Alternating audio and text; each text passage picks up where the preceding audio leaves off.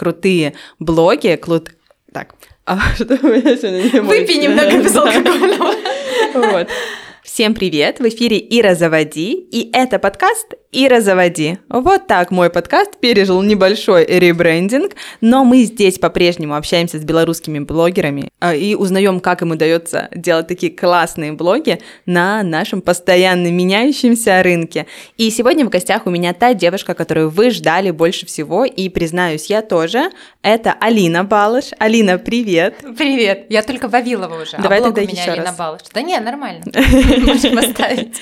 Да, Алина, я а, долго думала, о чем мы будем с тобой сегодня общаться, и я поняла, что ты для многих такая, знаешь, у тебя ореол такой святой блогер Беларуси.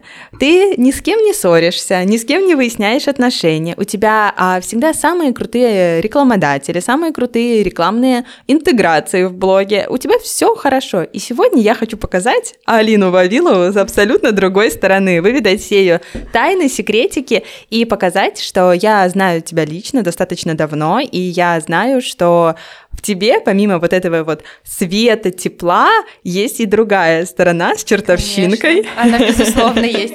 Просто, понимаешь, фишка в том, я даже, кстати, рассказывала об этом в блоге, что все мои хайповые события, на которых можно было бы классно хайпануть, они были в прошлом.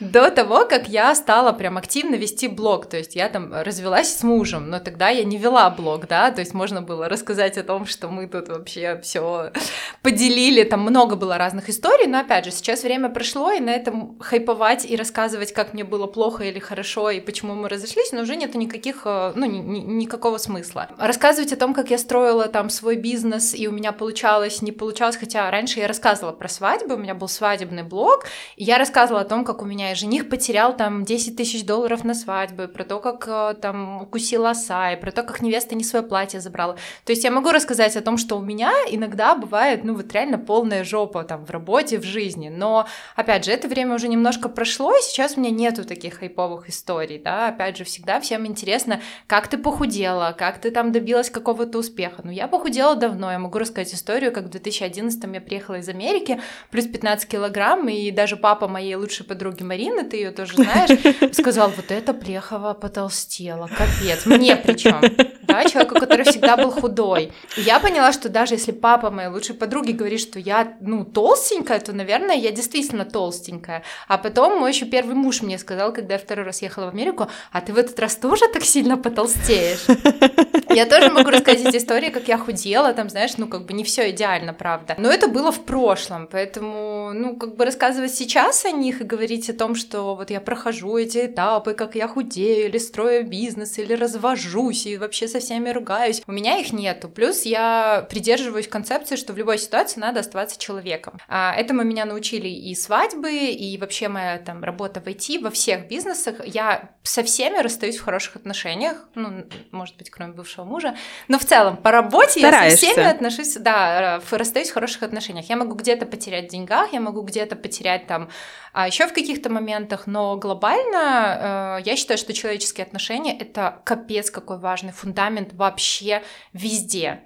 Абсолютно. Согласна с тобой полностью, но также мы прекрасно понимаем, что тут на 50% твоя ответственность, и на 50% ответственность с другой стороны. Они могут закончить с тобой отношения хорошо, а могут затаить злобу и обиду. И я, знаешь, ты сейчас рассказываешь про все эти инфоповоды, и я сразу вспоминаю фразу, что это тухлые инфоповоды сейчас. Родить, а, вернее так, а, забеременеть, устроить гендерпати, родить, развестись, сойтись, похудеть. Сейчас принято такой немножко мовитон, тухлый инфоповод. Сейчас инфоповоды, на мой взгляд, выходят на другой уровень, и как раз-таки ты, оде- ты отлично вписываешься в эту новую волну. Так, расскажи, что за инфоповоды, какие новые, давай. Вот как раз мы об этом поговорим, но давай Мгм. сначала обсудим Алину Балыш, Мгм. именно Алину Балыш, Мгм. ту выскочку, которая ворвалась а, в мир свадебный, в свадебный мир Беларуси и разнесла его в пух и прах. Пришла какая-то девочка и сказала, что я буду теперь делать свадьбы, буду с вами со всеми дружить, я вас всех залюблю. Люблю. Я не говорила, что я буду дружить. Не я, не просто, я просто пришла и сказала, ну все, я теперь делаю свадьбу, я крутая. И я знаю людей, которые, да, действительно считали, блин, ты вообще кто? Ты откуда взялась? Они вообще не понимали, откуда я. А я пришла как бы из пиар-агентства, из IT, где я э, делала ивент. Я делала мало свадеб, но опыта в ивентах у меня было много. И когда я сделала свою школу, а никто тогда не делал свадебных школ, да, у меня прям все говорили, типа, ты вообще кто? Мы тут по пять лет на рынке, а ты пришла, ты вообще прям... Я помню, даже у нас были посты в Фейсбуке, в Инстаграме, где меня другие организаторы через собачку отмечали, типа, сфига ли ты решила плодить конкурентов? Ну, то есть прям так. Ну, ничего, я, я никак не реагировала. Ну, то есть я не, не объясняла, зачем мне это надо. Как? Расскажи, пожалуйста, а ты работала в IT, ты делала ивенты, и тут вдруг свадьбы, ты а, знала что-то про этот бизнес, не знала что-то про этот бизнес. Почему свадьбы? И зная, что ты столкнешься с... Или ты не знала, что ты столкнешься Не, с я такой? не знала, я не знала. Но, слушай, я думаю, что все бизнесы, где есть деньги, они и высококонкурентные, они априори завязаны на, ну, такой негативчик. Ну, никто не будет рад тебе. Типа, приходи к нам, ты будешь вместе с нами зарабатывать бабло, давай. Никто тебе не рад изначально. Поэтому, поэтому я всегда говорю о том, как важна поддержка, окружение в любом бизнесе, в любой сфере. Я в свадьбу пришла абсолютно случайно. У меня была моя первая свадьба, но свадьбы начались не с нее. У меня был а, как раз-таки айтишный рынок, мои айтишники, которые после корпоратива говорили, слушай, а вот мне нужен ведущий, можешь подсказать? Слушай, а у меня вот э, свадьба, я вообще не знаю, что там делать, э, может быть, ты мне поможешь, да? И в итоге я брала на себя какую-то часть ответственности, вообще бесплатно, у кого-то там за 50 рублей, там еще за какую-то сумму. То есть первое, я помню, что я свою зарплату из IT я просто отдавала полностью в свадьбы, потому что я то визитки печатала, то сайт делала. Мой первый сайт там, наверное, долларов 600 или 700 стоил. Ого.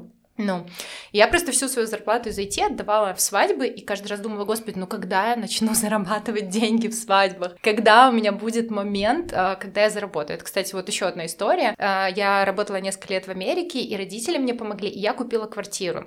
Вот как ты недавно рассказывала сторителлинг, где ты помнишь, да, последние там 13 рублей, которые ты потратил. Вот у меня таких моментов было много. А Мы купили квартиру, родители мои взяли долг денег, я взяла в долг деньги у своих там всех подружек, вообще у кого только возможно, хотя бы по 500 долларов, по 300. И я всем была должна. И я помню серьезные моменты, когда я себе э, не могла купить зефирку, потому что я понимала, блин, ну у меня вообще нету денег. И при этом я работала в IT, я уже начинала заниматься свадьбами, а по ночам я еще периодически писала э, курсовые и дипломные работы, ну вот просто для того, чтобы у меня были наличные деньги, которые я могу потратить хоть на что-то.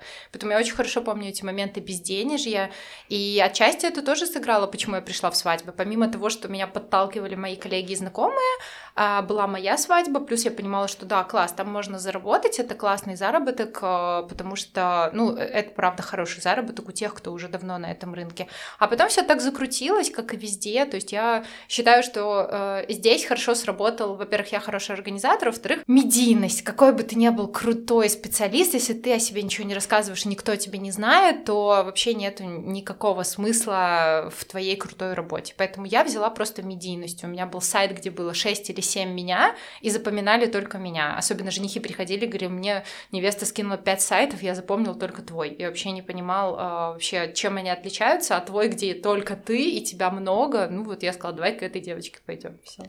А мы сейчас находимся недалеко от улицы Славинской, и Мгм. вот в 2016 году я на сотом автобусе ехала в метро, ехала к метро на работу и листала Инстаграм, где была Алина Балаш, и была ее рубрика «Спинки наших невест». Да. И вот э, я ты сейчас рассказываешь, и я вспоминаю, что для меня в 2016 году Алина Балыш и все, что она делала, казалось просто каким-то недостижимым. И вот прошло 6 лет, и Прикольно. мы с тобой сидим здесь и записываем подкаст. И, конечно, знаешь, мне здесь хочется обсудить с тобой такой момент важный. Я сейчас тебе скажу, расскажу такую небольшую предысторию, да, и мне очень интересно узнать твое мнение. Я очень люблю анализировать, и вообще это моя сильная сторона в бизнесе, в маркетинге и даже в историях успеха. Я Мгм. сижу, разбираю на косточки и думаю, что так произошло. И у меня всегда что-то не клеится. У меня в окружении было, а, было и есть очень много людей, которые сделали свой квантовый скачок. И я такая сажусь с блокнотом, с ручкой, расписываю, что было, зачем, как шло, и говорю своему мужу, Женя, ну вот я не могу не сходиться, почему, Вот где этот момент? И он мне тогда сказал такую фразу, на которую я сначала отреагировала, да нет, да нет, ну неправда. А он сказал, есть фактор везения. И я такая, блин, ну, ну его же никак не спрогнозируешь. Ну вот как можно строить бизнес и надеяться, что тебе повезет? Женя говорит, так они, ну, то есть это то, что приходит просто в какой-то момент. Как ты считаешь, девочке Алине везло по жизни или нет? О, слушай, это прикольно интересный вопрос, потому что я о нем никогда не задумывалась. Я думаю, что да. Это, знаешь, э, как, как ты себя позиционируешь, так и будет. Вот, окей, буду позиционировать себя везучим человеком. Но я точно знаю одно, э, знаешь, люди, которые попробовали один раз, и у них не получилось, они обычно говорят, ой, нет, ну там очень сложно. Я пробовала дофига сколько раз, ну то есть ведь есть очень много моих неуспешных бизнесов. Я когда-то открывала свадебные украшения и продавала, у меня был отдельный инстаграм, это дело не пошло. А мы с подругами запускали пижамы и рубашки. Они пошли, но я поняла, что это не то, чем я хочу заниматься. То есть и у меня вот таких вот бизнесов маленьких, их очень много. Я занималась репетиторством, ко мне пришла налоговая, штрафовала меня, там, знаешь, ну, а ко мне меня, нет. У меня столько таких историй, типа я начинала заниматься этим и этим, и журналистом, и писала, и меня там взяли в одно крутое издание, в которое я пришла, поработала один день, сказала, не хочу, я уйду. То есть просто на фоне всего я же могла пойти туда, например, да, и развиваться как журналист, я могла пойти там э, в IT дальше и развиваться в IT. Тут, да, элемент везения, что вот здесь все совпало, например, там свадьбы или с блогом, да, там в, в один момент, когда там я забеременела, родила, получилось так, что как раз была вот эта эра роста роста блогов, и я тоже где-то влилась в нее. Ну, можно сказать, что это везение, но с другой стороны, я могла бы это прошляпить. Поэтому, окей, я везучая, но я думаю, что я просто везде тыкалась, и я слишком много раз везде пыталась а, чем-то интересным заняться, в этом продвинуться, и вот где-то где получилось, где-то не получилось. Поэтому. Мне очень понравилось, как ты сказала, я хочу считать, что я везучая, потому что это тот навык, который я сейчас активно прокачиваю в себе. А, мне где-то хочется сказать, ну вот мне не повезло, потому что я там не увидела это, не, э, не вложила там время и ресурсы туда, не сделала вот то. А потом я думаю, боже, какая же я везучая. У меня там есть родители, они, Конечно. слава богу, оба живы, да, я могу поговорить с ними, да, у меня замечательная семья, у меня замечательный муж, у меня замечательные сестры. То есть все в моей жизни это результат вот моего к нему отношения. Я могу говорить, что мне повезло, да, могу говорить, ну, знаешь, вот тут не это, тут не это, тут не это, вообще я невезучий человек, и тогда ты и будешь невезучим человеком. Получается, мы, мы с тобой обсудили Алину Балаш, угу. и затем у нас приходит смена, новая эра Алина Вавилова. Да. Расскажи, пожалуйста, вот про нам про Алину Вавилову. Слушай, ну Алина Вавилова появилась, когда я вышла замуж, причем у нас с мужем это вообще произошло вот чисто так. Я э, ехала на Тенерифе, установила Тиндер, э, там попался мой нынешний муж, вот, я с ним все время Тенерифе прообщалась, э, приехала, мы сразу же в первый день, как я прилетела с Тенерифе с друзьями, мы с ним сходили на свидание, мне он не понравился, потому что он не открыл мне машину, чтобы я, дверь, чтобы я зашла в машину, я такая, типа, ну ясно, это последнее наше свидание, вот, но потом что-то как-то закрутилось, мы стали общаться дальше, и у меня дома был ремонт, и я жила у подруги, а потом в какой-то момент, мне кажется, наверное, прошло недели три, он мне просто дал ключи, говорит, ну, слушай, давай ты у меня поживешь, вот у меня ты так остаешься, mm-hmm. а потом все, я к нему переехала, и мы так и жили, и он, наверное, мы познакомились, наверное, осенью, весной он мне сделал предложение, летом мы поженились, и зимой у нас родилась дочка, то есть мы настолько быстро как-то сошлись, и вот в тот момент появилась Алина Вавилова, я страшно боялась, помню все вот это вот безденежье, то, что я не хочу больше остаться без денег, я очень хорошо зарабатывала тогда в свадьбах, прям, ну вот действительно хорошо. Я себе отложила стопочку на черный день, муж до сих пор называет это черной кассой. Он говорит, есть, возьми свои черные кассы. Ну, то есть у меня до сих пор есть мой, мой запас денег, то есть у нас семейный бюджет, но вот есть моя черная касса, а, в которую я периодически залажу, если мне нужны сапоги, на которые муж говорит, а опять еще одни сапоги, серьезно. Я такая, ясно, пока. Ты сегодня в роскошных а, сапогах, да. это черная касса? Это черная касса, да, вот. И, короче, я очень боялась, что у меня не будет своих денег, и я понимала, что, окей, свадьбу я потяну, но, может быть, не тот объем, который был раньше. И вообще я тогда не знала, как дорожаешь ребенка, вообще же не знаешь, как бы это новый человек, как ты с ним познакомишься, что вообще будет. Вот, и значит, я родила, и я поняла, что людям э, очень интересны вот эти тухлые инфоповоды, типа роды, рождение ребенка. Серьезно, я вообще никогда не думала, что людям это интересно. Я до сих пор считаю, что это очень странно. Я вот ни, ни у кого не спрашиваю, сколько там неделек и что умеет ваш ребенок. Вот мне не этом. Но людям интересно. И мой блог стал расти уже именно как э, блогера, такой мамский лайфстайл. И я стала потихоньку рассказывать, приходили какие-то первые а, рекламные коллаборации, которые мне что-то там давали по бартеру, а я была очень счастлива и такая думала, блин, так можно, серьезно, знаешь, мне там привезут коробку сырков, а я такая, «А, я умею пост и сторис, это же у меня коробка сырков, круто, вот, и я такая думала, ничего себе, вау. Я помню очень хорошо, как, э, не знаю, знаешь ли э, ты, точнее, делаешь ли ты карты желаний, вот я постоянно делала карты желаний там, и я помню, что я очень хотела зарабатывать тысячу долларов на блоге, я прям прописывала себя, хочу зарабатывать тысячу долларов на блоге в месяц, прям вот конкретно. И потом, когда она ко мне пришла, я ее вообще не заметила, то есть для меня вот в какой-то момент стало, ну, тысячу, ну, супер, отлично, я молодец, идем дальше. Потом оказалось, что, блин, прикольно, оказывается, на блоге можно зарабатывать. А потом, когда уже я там узнала, что есть чат, там, пиар-бартер, там, еще что-то, познакомилась с другими блогерами, я вообще поняла, что они-то за это берут деньги, там, за розыгрыши, за рекламы, а я это делаю бесплатно, потому что, вау, класс, мне прислали коробку сырков. И вообще мир тогда изменился до неузнаваемости. А я не случайно спросила про семью, потому что я, когда, если ты меня спросишь, про что твой блог, э, для меня твой блог про семью, про семейные ценности и про портрет современной семьи. Я хочу об этом поговорить подробнее. Что значит портрет современной семьи? Ты знаешь, он такой активный, красивый, а, умный, она такая же, и у них где-то там, знаешь, такая фраза, валяется бэйбик, да, то есть, и я здесь вижу, что ну, для меня ты а, пропагандируешь новый образ семьи, где муж работает, а, жена работает и развивается, и дети заняты делом, да, и где нету культа детей, где нету культа культа материнства, где ты совмещаешь успешно разные роли. И я хочу побыть сейчас немножко таким хейтером, да, который напишет, э, который мог бы написать тебе злые комментарии. Как ты относишься к такому высказыванию, что те женщины, которые даже в декрете работают, а я знаю, что ты в первом декрете делала свадьбы, э, была очень активна, работала много, как к тому, что, ну, правильно, муж ее не может обеспечить, муж не может дать ей нужный уровень безопасности, поэтому она работает. Что ты скажешь вот на, я, на этот хейтерский комментарий? Слушай, ну мне просто всегда нужно больше всех. Я хочу, чтобы у меня были не одни сапоги на сезон, белые и черные. Хочу, чтобы у меня были белые, черные, ботфорты, ботинки, дутики и еще одни ботфорты другого цвета. И у меня много запросов, во-первых. А, ну, правда, я ну, я не, не минималист, мне нужно много. Это первое. Второе, э, муж мне может спокойно купить. Вот он мне там купил iPhone. Вот я принципиально, я могу себе пойти купить его сама, но я принципиально не покупала, я ждала, пока мне купит муж. Блин, ну это же скучно сидеть дома с ребенком, это капец как скучно. В таких ситуациях очень часто говорят, да, что типа яйца в семье должны быть у одного человека, что ты таким образом щемишь мужу яйца, звенишь своими. Что ты скажешь на это? Слушай, я даже не знаю, как тебе на это ответить, потому что тут же фишка какая, да, когда мне говорят, вот, ну ты работаешь, а всегда же проще на кого-то скинуть, там, у тебя няня, у тебя бабушка, у тебя там, да у тебя ребенок спокойный. У меня Варя была просто Халк, она была Халк-разрушитель, она всегда кричала, она никогда не сидела нигде, она была только на руках. И с ней реально было сложно, то есть я сравниваю со второй дочкой, понимаю, что с Варей было капец как сложно, я вообще не знаю, как я все это совмещала, ну, потому что второй ребенок у меня просто облачко. Mm-hmm.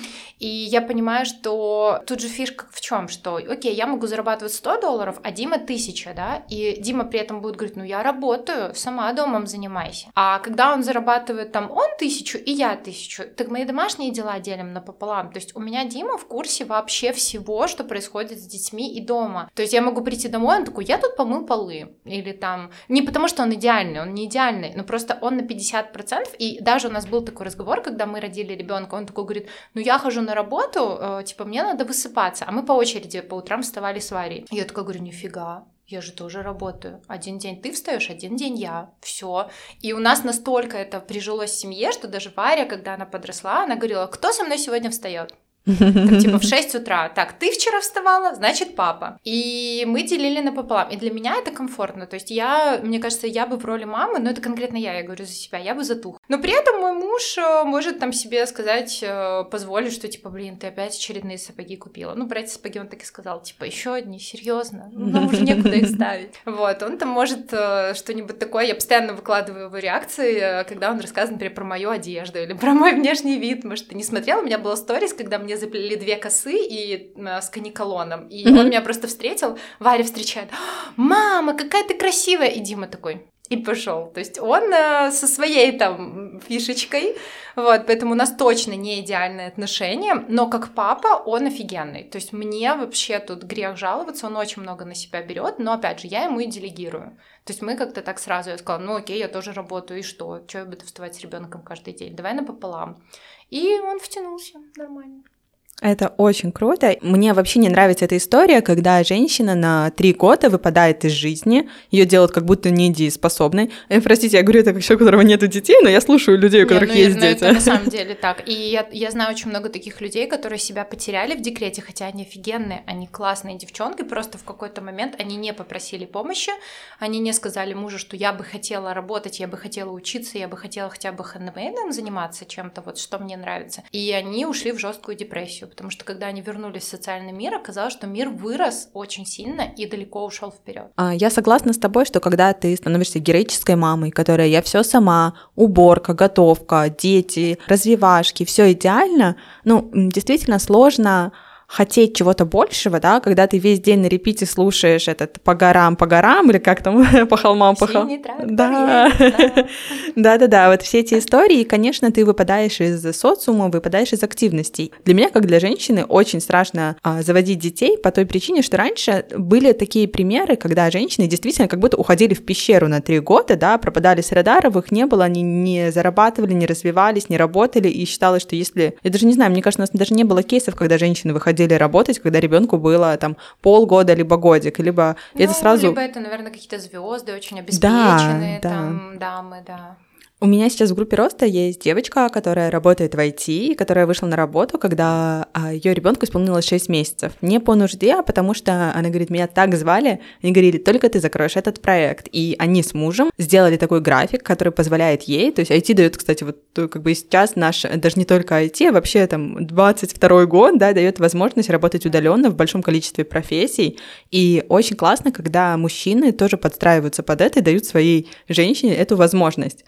Так, про мужа с точки зрения хейтеров поговорили, давай про детей, да, говорят ли тебе о том, что мало развивашек, мало внимания уделяешь, лучше бы не себе сапоги купила, а детям что-то хорошее? Нет. Ну, так я все время... Я все время скажу, так купите своим э, детям, окей, ну, у меня есть деньги и на сапоги, и э, детям. Ну, не знаю, я, знаешь, наверное, ко мне очень э, редко залетают хейтеры. У меня вот, кстати, много негативных комментариев в ТикТоке, но там все пишут всегда, боже, там, это так дорого. Я все время пишу, дорого вам? Я нормально зарабатываю, мне хватает на это денег, поэтому я вообще к этому спокойно отношусь. Не пишут, что у меня мало развешек, не знаю. Ну, даже если бы написали, э, я думаю, что я нашла бы что ответить. И тем более, знаешь, э, по поводу детей, вообще все дети разные. И вообще, когда мне пишут, например, там, а мой ребенок не смотрел мультики. Вот единственное, что мне такое последнее писали. Ну, я пишу класс, вы молодцы, супер, а мой смотрит. И мне это никак не мешает. И все. И люди просто не отвечают, типа, мой смотрит просмотрено, молчание. Ну, замечательно, отлично. Еще, знаешь, э, опять же, это к вопросу про окружение. У меня э, есть э, подружки мои, да, вот мамы тоже. И на самом деле очень классно, когда у тебя есть перед глазами какой-то пример. И я очень хорошо помню тот момент, когда я пыталась совмещать и свадьбы, и блог уже у меня тогда был, и первое материнство. И мне просто моя подруга Аня, у которой уже на тот момент было двое подросших детей, она сказала, слушай, так а возьми няню. А я такая, нет, ну я же сама. Она такая, ну только что, ну возьми, она будет гулять с твоей дочкой на улице. Я такая, Точно, можно же взять, чтобы не на 24 на 7, можно на 2 часа. Вот я их отправила на улицу и смотрю в окошко, и они гуляют, а я сижу и там отвечаю невестам. И для меня это был такой лайфхак, и я понимаю, что большинство таких вот моментов, которые тебя разгружают, они просто, ну не потому что ты о них не знал, ты вроде как и знал, но когда ты видишь, что так делают другие, другие на кого ты равняешься, у кого-то, может быть, жизнь лучше на уровень твоей, ты потом думаешь, блин, так а я чего так не делаю? И вот это вот классный лайфхак, когда вокруг тебя много успешных людей, много людей, у которых много ресурса, много людей, которые чем-то занимаются, не обязательно блогеров, а просто вот людей, которые живут обычную жизнь, но живут ее классно. И тоже такой важный момент, это не звезды, потому что да. раньше казалось, что позволить себе, там, не знаю, клининг, позволить себе няню, позволить себе отпуск несколько раз в год, либо поездки могут только звезды и очень обеспеченные люди. И да. я вот, кстати, люблю за этот твой блог, за то, что ты стираешь эти границы и показываешь, как выглядит жизнь твоей семьи. Если мы говорим про идеальный день Алины Вавиловой, какой он? Слушай, ну я, наверное, как ты, каждый, жи... каждый день живу в своем идеальном дне. Я помню, что ты тоже у себя в блоге писала, что я уже живу свою идеальную жизнь, но на самом деле я считаю, что я живу свою идеальную жизнь. Я очень хорошо помню момент, когда я вставала там в 6-7 утра, шла на работу в офис или вставала, шла в университет, и думала, господи, как я все это ненавижу, как я не хочу это делать каждый день. И я хорошо помню, когда я вставала в 7 утра на свадьбу, меня колбасило аж от удовольствия, что я сейчас поеду, у меня будет такой классный проект, я так офигенно поработаю. Я и сейчас иногда встаю, думаю, так, мне вот надо сегодня на съемку сходить, выложить рекламную коллаборацию, я же там такое придумала. И это очень круто, то есть я живу предвкушением дня, и я думаю, блин, офигенно, я вот сейчас, вот, вот, вот. И это офигенно классно, потому что я просыпаюсь уже с утра с хорошим настроением, что у меня будет классный день. И я думаю, что свою жизнь нужно по итогу строить так, чтобы ты просыпался и думал, блин, сейчас офигенно у меня будет. Я вот сейчас как пойду, как сделаю, как вообще всех порву тут. И вот это мой идеальный день. Когда это просто не важно, что это будет. Это будут дети, это будет блог, это будет, а, не знаю, поездка куда-нибудь, это будет э, моя мастер-майнд тоже какая-то группа или что-то еще. Вот если ты это делаешь в удовольствие без выгорания, а, то это круто. Вот, в принципе, поэтому я ушла из свадеб. Я просто в какой-то момент поняла, что все, я уже встаю, и я уже уставшая, и я не хочу это. И я себе просто дала возможность все, типа, я не беру, я не беру, у меня все классно, ко мне поступают заказы, но я просто сказала, что, типа, ребят, я не беру, я пока в отпуске. А потом я забеременела второй раз, и я поняла, что э, я в принципе, пока не беру. То есть я пока не возвращаюсь, я отдыхаю. До того момента, пока я не проснусь и не подумаю, как я хочу на свадьбу. Вот пока я так не думаю, я не беру ничего. Не страшно было отпускать, как будто, знаешь, ты добилась там многого, да. тебя многие знали, я, если честно, мне кажется, даже не знаю никого. Ну, то есть, если, если напрячься, я вспомню кого-то из свадебных организаторов, но ты для меня топ-1. Скажи, каково это было вот э, взять и на пике, да, когда ты самый востребованный свадебный организатор, ты делала звездные свадьбы, ты у тебя огромная команда, я помню, что у тебя в один день было там по пять свадеб. Четыре максимум. Четыре, да, да, да, да, да. Я хотела сказать пять-десять, а потом такая не, пять. четыре, да, это, это очень большая работа, поэтому да, две-три точно, четыре вот, наверное, максимум у нас было в день, но о, что стоит? Ли? А, что стоит за этой смелостью выбрать себя? Выбрать то, что тебе нравится. Слушай, страшно, и я постоянно к этому возвращаюсь, и я там мужу говорю, а вот может быть мне взять, там подружкам говорю, вот я не знаю, там может быть мне надо взять, я же вот э, так в этом долго варюсь. Э, знаешь, это называется опыт. И то, что ты делал уже однажды, ты можешь повторить, в принципе, в любом бизнесе. И э, у меня же, опять же, это было свадьба, это всего лишь кусочек моей жизни, очень большой, почти десятилетний, где ты начинаешь от нуля и добиваешься какого-то успеха там в течение трех-пяти лет, а потом просто зачетка работает на тебя. Но на самом деле у меня таких этапов было много. У меня был такой этап в университете, когда я пришла неизвестной вообще никому первокурсницей, и там к четвертому курсу меня знали все. Просто в моем, на моем факультете вот все знали, что это вот Плехова и Галушкина, они вот у нас самые главные по ивентам. У нас еще один персонаж, Алина Плехова, если... Да, да, да. Это моя первая фамилия, не обращайте внимания. Э, Балыш — это фамилия моего первого мужа, но так как уже бренд э, остался, то остается и, и нету других имен в Инстаграме с фамилией Вавилова, поэтому мы договорились с моим бывшим мужем, что я буду использовать его фамилию.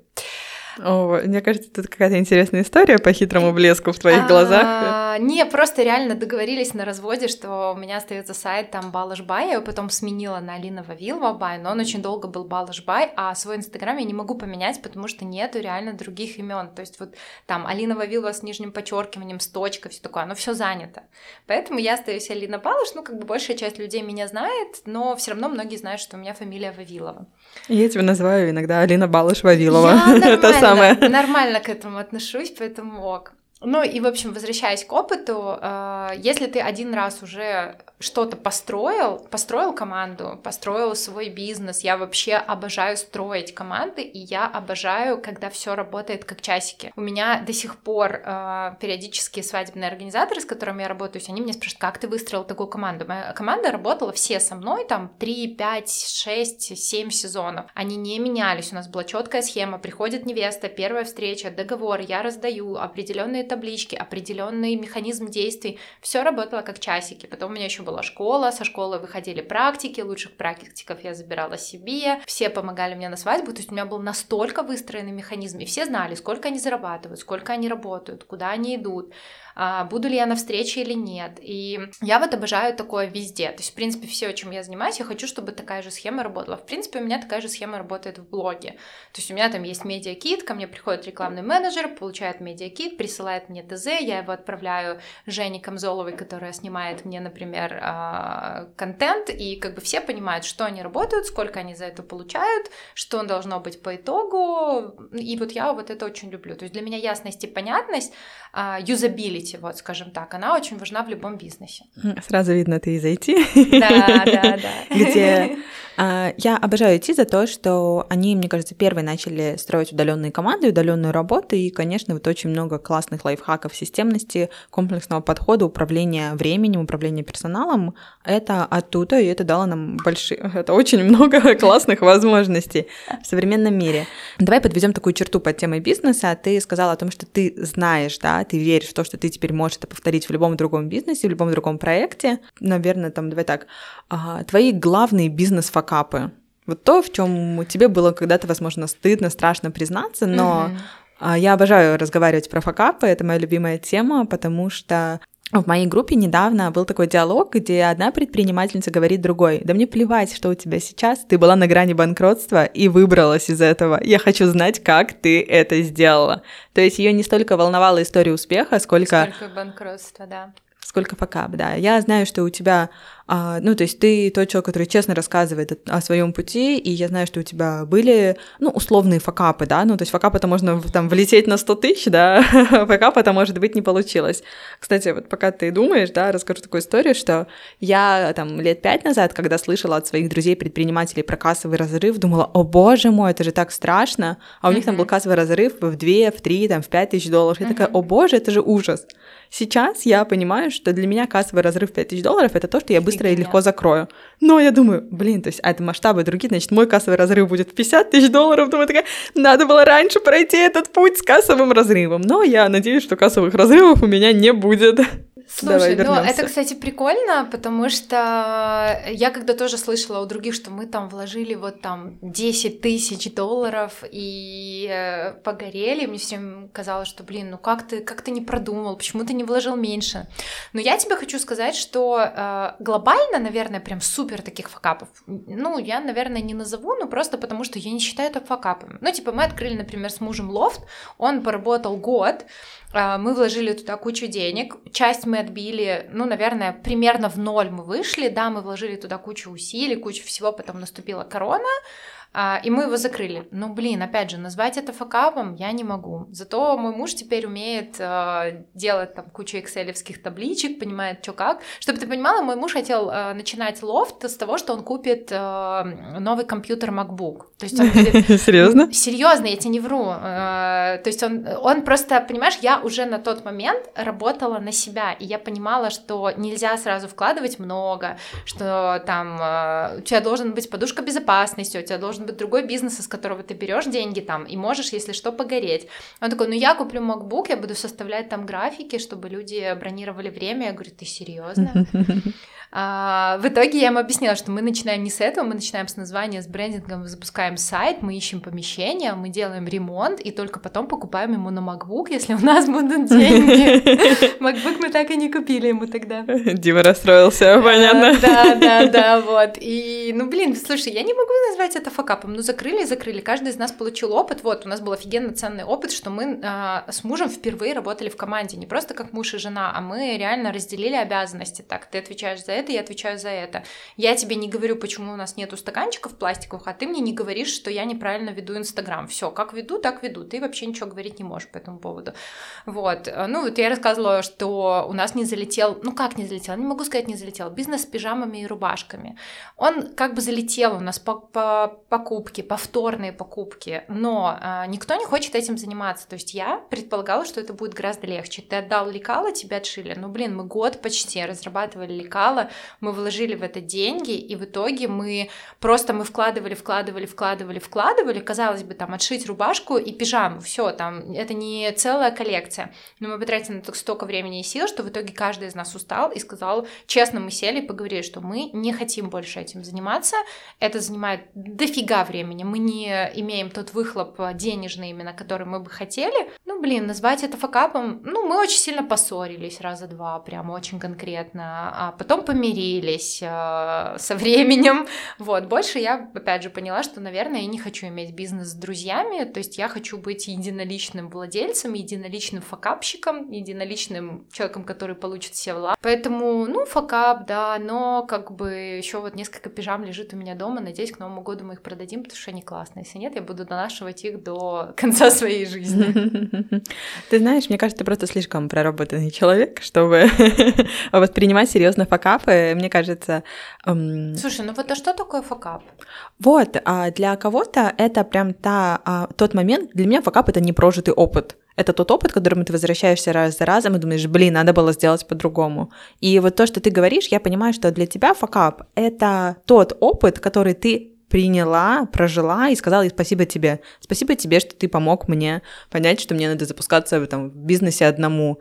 Спасибо, что я смогла сохранить отношения с друзьями, да, и там вынести все эти способы. Спасибо, что мы с мужем протестировали, как нам работать друг с другом, да, то есть и ты не сидишь, а есть люди, которые действительно сидят и убиваются, говорят, а, Ира, у нас мог бы быть такой классный лофт, но вот тут, то, не так, неправильно, не это, не это. Я знаю там отчасти причины, почему вы закрылись, да, то есть там были вопросы с арендой, со всем остальным, и ты могла здесь сидеть и рассказывать, какая у нас ужасная страна, какие ужасные условия, как здесь тяжело делать бизнес, но ты говоришь, класс, я поработала с мужем, мы, у нас был классный тандем, да, мы его закрыли. Поэтому даже, знаешь, э, ты сейчас говоришь, и я тоже думаю о том, что раньше для меня вот это было действительно факапами, а сейчас мне даже язык не поворачивается назвать это факапом, да. потому что это твой опыт. И если... Ну, я тебе говорю, это, это определенный уровень, и мне кажется, что к такому уровню ну, долго идти и сложно идти, но когда ты к нему приходишь, ты уже не можешь воспринимать в себе свой опыт, да, э, ты не можешь воспринимать все, что было в твоей жизни, как делить на плохое и хорошее. Это было, да. и это дало тебе себя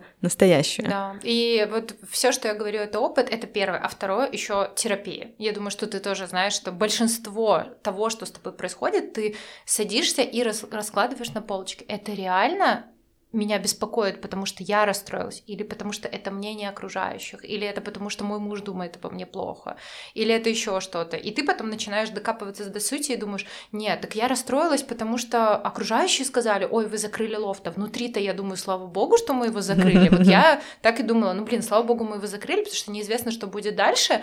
И на тот момент э, мне казалось, ну да, грустно, факап. А сейчас я думаю, ну и прекрасно, отлично. Там. Мы не, не стали еще больше вкладывать денег в аренду и еще больше не потеряли. Поэтому вообще нормально. А, могу рассказать про мой факап с гивом. Вот, это был факап-факап, но опять же, сейчас я не воспринимаю это как факап, потому что, мне кажется, вот знаешь, на тот момент сложилось абсолютно все. В прошлом году у меня 25 февраля был день рождения. Я решила первый раз провести гив. Спонсоры закончились, ну, точнее, закрылись все спонсоры, наверное, недели за две. Я так этого ждала, я сделала съемку, все было офигенно, я думаю, прекрасно, вау, замечательно. А, и все пошло не так 24 февраля. Это было, ну, как бы сейчас уже понятно, но у меня была куча всего, потому что мы еще с мужем хотели покупать новую квартиру. Мы все деньги, которые нам а, дали спонсоры, мы на них купили подарки, а на все остальные деньги, то есть мы до последнего рубля тоже все отдали на первый взнос на новую квартиру. Ну, квартиры у нас нету, потому что мы сейчас решили не вкладываться, мы как бы забрали. Но на тот момент мы вложили все деньги в квартиру, Значит, гив 24 февраля, то есть у меня наличных нету вообще, у меня есть только кучка подарков. А, я беременна, у меня родители и Дима, ну, мы уже переболели второй раз короной, заболели родители, вот, я с ужасным носом, с гайморитом, у меня подружки уехали из Беларуси и не собираются возвращаться, которые должны были приехать. То есть у меня, мне кажется, случилось просто все. И потом, когда мне уже написали спонсоры типа Алина, верни нам, пожалуйста, деньги, мы не будем участвовать, э, я просто хотела э, ну, я поплакала тогда, даже, наверное, не один раз от всего, от того, какая я несчастная. Вот, и я просто написала, что, типа, ребята, у меня нету сейчас вообще денег, то есть вы хотите, вы можете забрать подарками. Я реально пару человек предложила, что, типа, хотите, вы можете забрать вот, как бы, подарками, mm-hmm. потому что я их сейчас даже не сдам, потому что это будет совсем другая стоимость и все остальное. А, вот, потом мы вообще уехали из Беларуси и рассылали подарки Димины родители, которые я разыгрывала, вот, и мне тогда казалось, что я вообще никогда в жизни больше ни один гиф не проведу, и вообще у всех получается, кроме меня, ну, то есть просто сложили все обстоятельства против меня. Но в итоге мы его провели, у меня был очень классный менеджер Гива Юля, которая меня убедила провести к 8 марта, и в итоге все спонсоры, которые были, наверное, только один отвалился, а, но были желающие как бы вместо него, потом писали, что типа, да, без проблем, давайте мы заменимся. Вот, потом даже те, которые просили вернуть деньги, они потом в итоге остались. Ну, наверное, кроме одного человека, да. Вот, но на тот момент я страдала страшно, вот, и мне казалось, что вообще это могло произойти вот только у меня, как такое возможно, типа все провели свои гивы, и только у меня вот такая вот жопа. Но сейчас как-то уже нормально. Видишь, я даже забыла про этот факап. Слушай, у меня есть такой прикол, я вообще забываю все плохое, что в моей жизни происходит, и я стала записывать реально, потому что я прощаю людей, которые делают мне какие-то гадости, что я про них забываю. У меня такое было, мы с моим психологом 4 года вместе, и я прихожу, рассказываю историю, она говорит, слушай, ты у тебя такое было в прошлом году. Я такая, да, с кем? Она говорит, ну вот там, вот там было такое. Я говорю, такая, точно, было так. Ну, знаешь, типа ситуация повторяется, и психолог это помечает, записывает, запоминает. И я такая думаю, а я, ре... а я забыла, да, то есть я в какой-то момент, да, то есть э, я стала действительно записывать не гадости скорее, да, то есть а, там, например, а, Почему мне не стоит этого делать? Почему мне не стоит там общаться с этим человеком? Потому что в, в моменте, когда что-то происходит, ты понимаешь, почему это не стоит делать, а потом это у меня реально забывается, да, потому что я изначально я очень долго к этому шла, к тому, чтобы изначально перепрограммировать себя mm-hmm. на плюс и ко всему относиться положительно. Потому что у меня раньше вот эта вот была тема, я про нее постоянно, мне кажется, говорю, про то, что надо быть, э, казаться лучше, чем ты есть. Я не буду с ней здороваться, потому что я же круче, чем она, у меня больше подписчиков, или там я лучше, я то-то, то-то. То есть у меня вот, вот у меня сквозь... супер какая-то у тебя загон. Да, да, да, да. Ну, то есть э, я понимаю, чего это было, да, от масштаба, да, того, что масштаб был маленький, и тебе хотелось дать тебе сверхмасштаба за счет того, что типа, а с ней я не поздоровалась, она со мной тоже не поздоровалась, вот. И сейчас я, наоборот, ну, то есть я тебе серьезно говорю, я очень долго жила в этой позиции минус, да, типа там, а могу ли я к ней подойти или не могу к ней подойти? И когда я перес...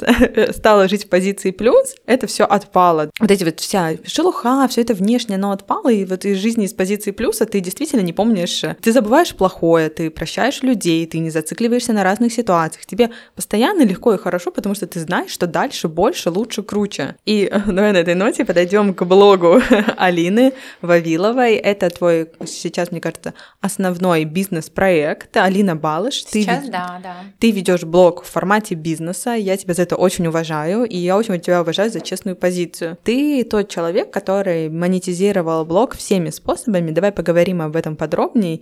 Топ-3 способа монетизации блога, да, что в блоге приносит больше всего денег? Давно уже не веду приложение вот Money Keeper, да, но вообще надо бы. И я понимаю, что реклама пока что больше всего, наверное, приносила, но опять же, смотря какие периоды. То есть, понятно, запуск курса, он приносит много денег, но если вычесть все, что ты вложил там на красивую обложку, на всем э, зарплаты специалистам, то есть, получается, не такая большая, ну, не такая глобальная сумма по итогу. Но приход а, хороший. Да, это... приход хороший, конечно, но разовый. Да, знаешь, это такое, как а, лайфхак, шаг, да, как показать, что ты очень много зарабатываешь. Ты показываешь выручку, да, да? то есть никто да, же не знает да. твои затраты и чистую прибыль. Ты такой, а смотрите, какая у меня выручка на Альфе, да, и там да. очень идеально в приложении видно, да. такое, типа, обманка. Курсы — это хорошо, рекламу я просто люблю, поэтому я на ней, ну, я считаю, что я хорошо на ней зарабатываю, месяц на месяц не приходится, но обычно, да, декабрь, март — это всегда вообще классно, я вот уже жду новогодний период, у меня Дима всегда спрашивает, он уже начал спрашивать, значит, сезон а, под названием «Когда ты поднимешь стоимость на рекламу?» Я серьезно, потому что я каждый год в декабре жалуюсь Диме и говорю, боже, я так устала, мне завтра опять ехать снимать рекламу. Он говорит, почему ты не поднимешь цену? И он мне это уже говорит третий год, а я третий год говорю, да-да-да, я подниму. Но я ее типа поднимаю на 100 рублей, там, ну, на 150, может быть, и все равно заявок много, ну, особенно от каких-то постоянных рекламодателей. Я страдаю, короче, ежики плакали, но кололись, вот это я, то есть я страдаю, в прошлом году мне было особенно тяжело, потому что я была беременна, меня тошнило, мне было тяжело, но я снимала снимала, потому что я уже всем пообещала, вы же, ну как, как в смысле я не сниму золотому яблоку рекламу, они же мои любимые, вот, ну, вот всякое такое. Поэтому сейчас уже Дима начал спрашивать, подняла ли я стоимость на рекламу. Я пока еще не подняла, но планирую. И третий, наверное, способ монетизации — это какие-то небольшие проекты. Вот сейчас у меня есть челлендж, который я сделала за 10 долларов. Ко мне пришло 130 человек, и как бы я считаю, заработала на новый iPhone. Сейчас вот у меня будет мероприятие офлайн я делаю и буду запускать, наверное, еще платные близкие друзья. То есть это такая монетизация, которая вроде от тебя не требует супер глобальных вложений, ну кроме там налогов и технического а, персонала как курс, а при этом ты вроде как э, зарабатываешь и людям это очень нужно. А еще эти продукты очень круто тебя повышают твою лояльность потому что люди, которые покупают у меня дешевые продукты, чаще всего они покупают потом и дорогие, потому что у меня есть люди, которые покупали и мой гайд по дизайну сторис, который стоил 20 рублей, и мой курс, который стоил, например, там 700 рублей, и сейчас, например, вот у меня есть Катя, которая пришла ко мне на наставничество, которое стоит 2500 рублей, то есть она покупала все мои продукты, ей нравится, как я подаю, ей нравится как качественно я это делаю, поэтому они ко мне приходят. Поэтому вот эти дешевые продукты я люблю, потому что они полезные, они повышают твою лояльность, плюс они еще приносят тебе миллион отметок а, в сторис. Вот сейчас у меня челлендж парился ТикТок, я там вообще ни разу не эксперт, я просто создала это комьюнити, отвечаю на вопросы, а, нужных людей свожу с нужными людьми, и у меня каждый день, ну точно, там по 5-10 отметок есть от э, тех людей, которые в моем челлендже, у которых выстрелило, у которых получилось, у которых что-то классное а, произошло, там, не знаю, какой-то классный ролик, либо их похвалили, либо пришел клиент с ролика, вот, поэтому я вот такие продукты очень люблю и а, надеюсь, что буду придумывать еще что-нибудь такое. А ты еще не сказала про свое наставничество, как тоже, как мне кажется, в топ-4 должен, а, должно да, войти твое наставничество. Да, в топ-4, потому что оно же только у меня как бы появилось. Оно было в рамках курса, а в рамках курса оно стоило 3000 рублей, э, вот, э, летом, и сейчас уже просто оно выделилось в отдельно, потому что я поняла, что девочки, которые у меня были на наставничестве в курсе, они, в принципе, даже многие не смотрели уроки, то есть они просто такие, о, Алина, класс, ты нам все расскажешь, зачем нам смотреть уроки? Я поняла, что если эти люди, в принципе, и так не смотрели уроки, они ходили только на работу со мной, то смысл тогда мне ждать курса, если я могу запустить прямо сейчас.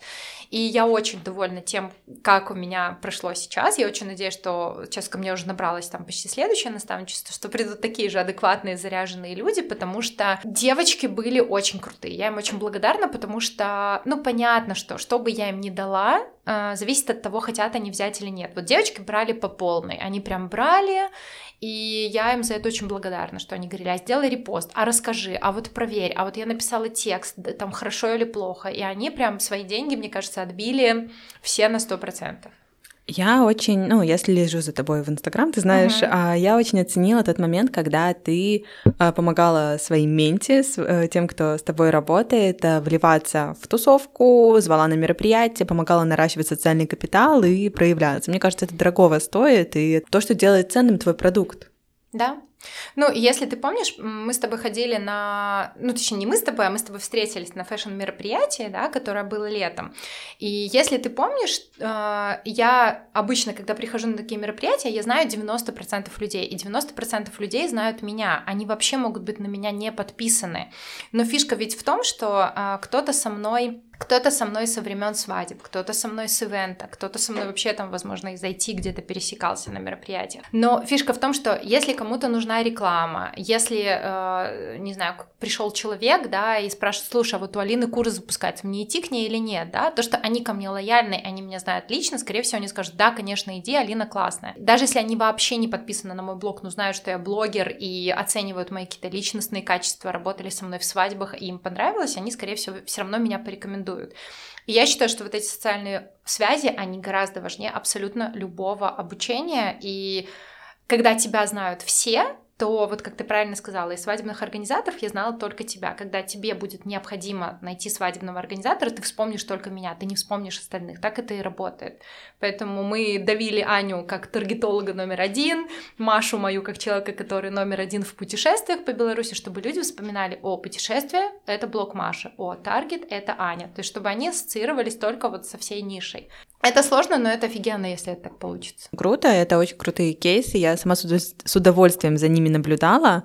А, скажи, пожалуйста, что ждет Алину Вавилову? Что ждет блог Алина Балыш? Какие новые цели, новые высоты ты ставишь перед собой? Я очень хочу сотрудничать с отелями. Я очень хочу быть большим взрослым блогером, которому э, присылают не просто новый iPhone, новый iPhone, кстати, мне присылали. Хочу, чтобы мне присылали, ну почему бы нет? Почему мне не могут прислать сумку Dior?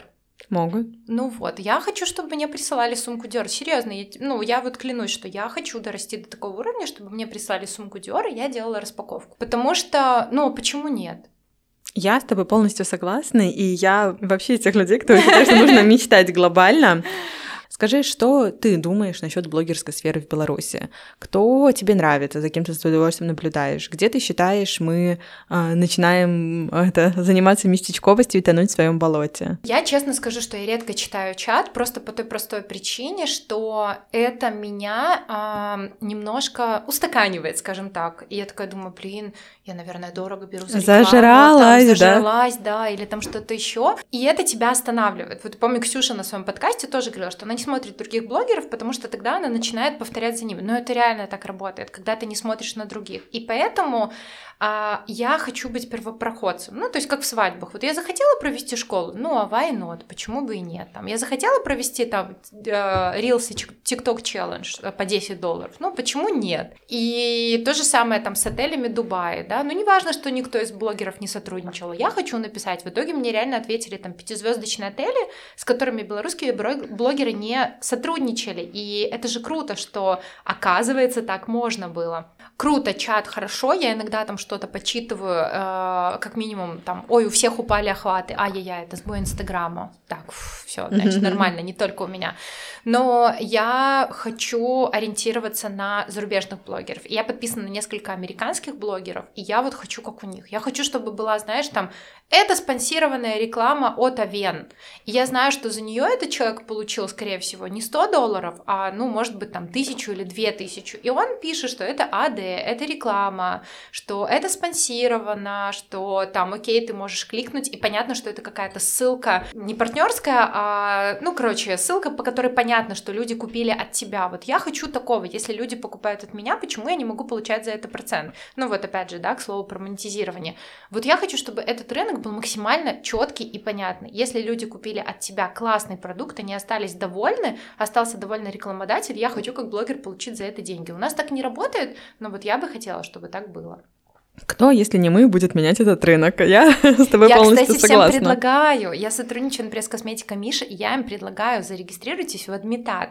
Но они говорят, что это дорого, потому что я есть в Адмитат, и там можно получать бонусную, видишь, раскрыла секрет, который я раскрываю к своим ученикам. Там можно получать бонусную, там, процент, например, с каких-то брендов, с которыми ты работаешь, мировых, себе, ну, как бы кэшбэка, если по твоей ссылке именно купили, либо с твоим промокодом. Но все наши бренды, кому я это предлагаю, а я много кому предлагала, они говорят, нам это дорого, потому что они как бренд должны там оплачивать свое участие, и у них тогда должен быть пул блогеров, которым они раздадут свои ссылки. Не у всех он есть. Слушай, это можно сделать даже самому, пользуя на знания в диджитал-маркетинге. Но, к сожалению, здесь тоже есть, как бы, с другой стороны, есть проблемы на рынке вообще диджитал-специалистов, и это моя большая миссия на ближайшие пару месяцев рассказать про те фишки, лайфхаки, и даже про использование CRM-системы, которые не используют наши бизнесы. Да, вот, да, то есть тут много нюансов. Кто тебя восхищает? На кого ты равняешься? Блин, это будет некрасиво сказать, что я ни на кого не равняюсь. Но это я... нормально. Нет, ну, честно. А кто тебя восхищает? Не равняюсь. Слушай, а, наверное, это опять же будет некрасиво, но я скажу, что я подписана на много маленьких блогеров, которые зачастую мне откликаются чисто по-человечески а, гораздо больше. Не буду, наверное, называть маленьких, потому что, возможно, вы их не знаете, да, но мне нравится, например, а, визуал у Юли Новик, у Тани Щербаковой, да, то есть у всех по чуть-чуть там. Ксюша делает там, Ивашка, да, там классные, веселые какие-то коллаборации, да, поэтому там тут ее можно отметить. Мне очень нравится за эстетику а, Таня Жу, а, ну, mm-hmm. в общем, в Инстаграме она вот так. То есть у каждого есть что-то, в чем я восхищаюсь восхищаюсь, но, опять же, сказать, что вот есть блогер, за которым я прям слежу и всегда вот на него подписана, нет. Причем у меня бывает этапами, например, вот сейчас я хочу смотреть про дом, я смотрю про дом. Сейчас я хочу посмотреть про детей, я смотрю про детей. Ну вот, наверное, как-то так. В целом, я считаю, что у нас очень мало блогеров, ну правда. А, и нам не хватает каких-то таких очень аутентичных блогеров, очень узконаправленных. Например, а, у меня на курсе были девочки, э, там, например, блогер Дарси The Корги, Настя, у которой там корги, вот у нее блог про корги, про животных и про взаимодействие ее там а, с собакой, да, и это круто, потому что наконец-то, а, не знаю, там вот эти зоотовары могут рекламироваться не у нас, блогеров лайфстайл, которые вообще особо про кошку и про собаку не пишут, а вот у таких вот тематических блогеров, на которых подписаны пресс-собачники. И вот у нас таких очень мало. У меня Дима, когда писал про ремонт, он был таким микроблогером, у него были свои какие-то рекламы рекламодателей, которые приходили просто на тему ремонта, потому что про ремонт у нас пишет полтора блогера.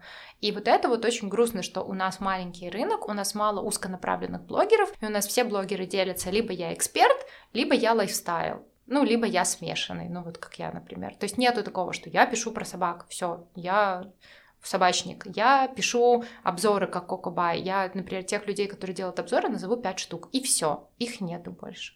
Я не знаю, что... Ну, короче, это грустно, это надо еще развивать. У меня немножко другая позиция на этот счет, э, вернее, не немножко, немножко другая. То есть я понимаю, что мне интересны там не узконаправленные темы, особенно в Инстаграм, их очень сложно найти узконаправленно, а мне интересны личности, и мне интересно все, чем занимается эта личность. И я, например, сейчас подписана в основном только на лайфстайл-блогеров, потому что например, что-то узконаправленное, я иду искать там в Google и на YouTube, где есть возможности, где контент живет дольше. И для меня, я понимаю, в Инстаграме уходить в аутентичность, ну, на мой взгляд, да, это такая немножко история про, то есть про маленький, про маленькую аудиторию. Почему? Потому что тебе очень сложно продвигаться, если ты маленький и если у тебя только одна тема, потому что тебе надо как-то найти и охватить всех собачников, чтобы они на тебя подписались. А, согласна, но опять же, это же тоже лайфстайл-блог, то есть там есть Настя, да, но, например, она пишет про свою собаку, вот я о чем, да, или вот смотри, там Юля Новик пишет про свой дом, она же не постоянно пишет про свой дом, то есть дом он просто где-то есть, и мы периодически о нем читаем. А для но, меня? Но есть какая-то все равно тема. А для меня Юля это чисто фэшн-блогер. То есть я вот вообще долго, типа, понимаешь... Надо, надо, надо позвать ее на подкаст. Обязательно. И в самом конце я всегда прошу блогера раскрыть какой-то свой секрет, что-то, чего не знают твои подписчики, твоя аудитория, то, чем ты готова с нами поделиться. Так, я не подготовилась про секрет. Я думала, ты только у Ксюши спрашивала. Нет. Ну вот, пусть будет потенциальный секрет, что мы потенциально планируем уехать. Но я думаю, что все и так примерно по моему блогу это понимали. Я надеялась, что нет. Да, нет, ну я тебе тоже на самом деле это говорила, поэтому эта мысль все еще есть. А получится или нет, я тут вообще загадывать не буду, потому что у меня нету никаких а, гарантий, у меня нету документов на руках. Поэтому пока потенциально да. Поэтому, возможно, Алина не зря говорит про сумки Dior и их визуализирует, поэтому, потому что ну, в Беларусь сумки Dior не пришлют. А если я уеду за границу, я очень рассчитываю, что сумки Dior мне будут присылать. Алина, я уверена в этом, но у меня а, тут появился последний вопрос. Расскажи свой секрет. Как ты так глобально мечтаешь? Что тебе помогает? Наверное, то, что я никогда в жизни не могла позволить себе сумку Dior до того, пока не стала блогером. Вот, поэтому приходится мечтать по-крупному. Вот, и опять же, э, в прошлом году я никогда не могла бы подумать, что, например, отель 5 звезд в Дубае напишет мне, да, Алина, приезжай к нам, конечно. Но это для меня был такой просто level, типа, серьезно, так можно, окей. И после этого я такая думаю, так, конечно, вообще все бренды должны со мной сотрудничать. И Dior, Ив Сен-Лоран. Все нормально, я всего достойна, все в моей голове. Эту запись подкаста сохраню надолго, и потом буду говорить, это Переслушаешь, когда тебе тоже пришли сумку Dior. Такая, ну я типа, Алина сказала, что можно, и я такая, все, мечтаю про сумку Dior. Спасибо большое. Все, мы закончили. Все, ура! Ура!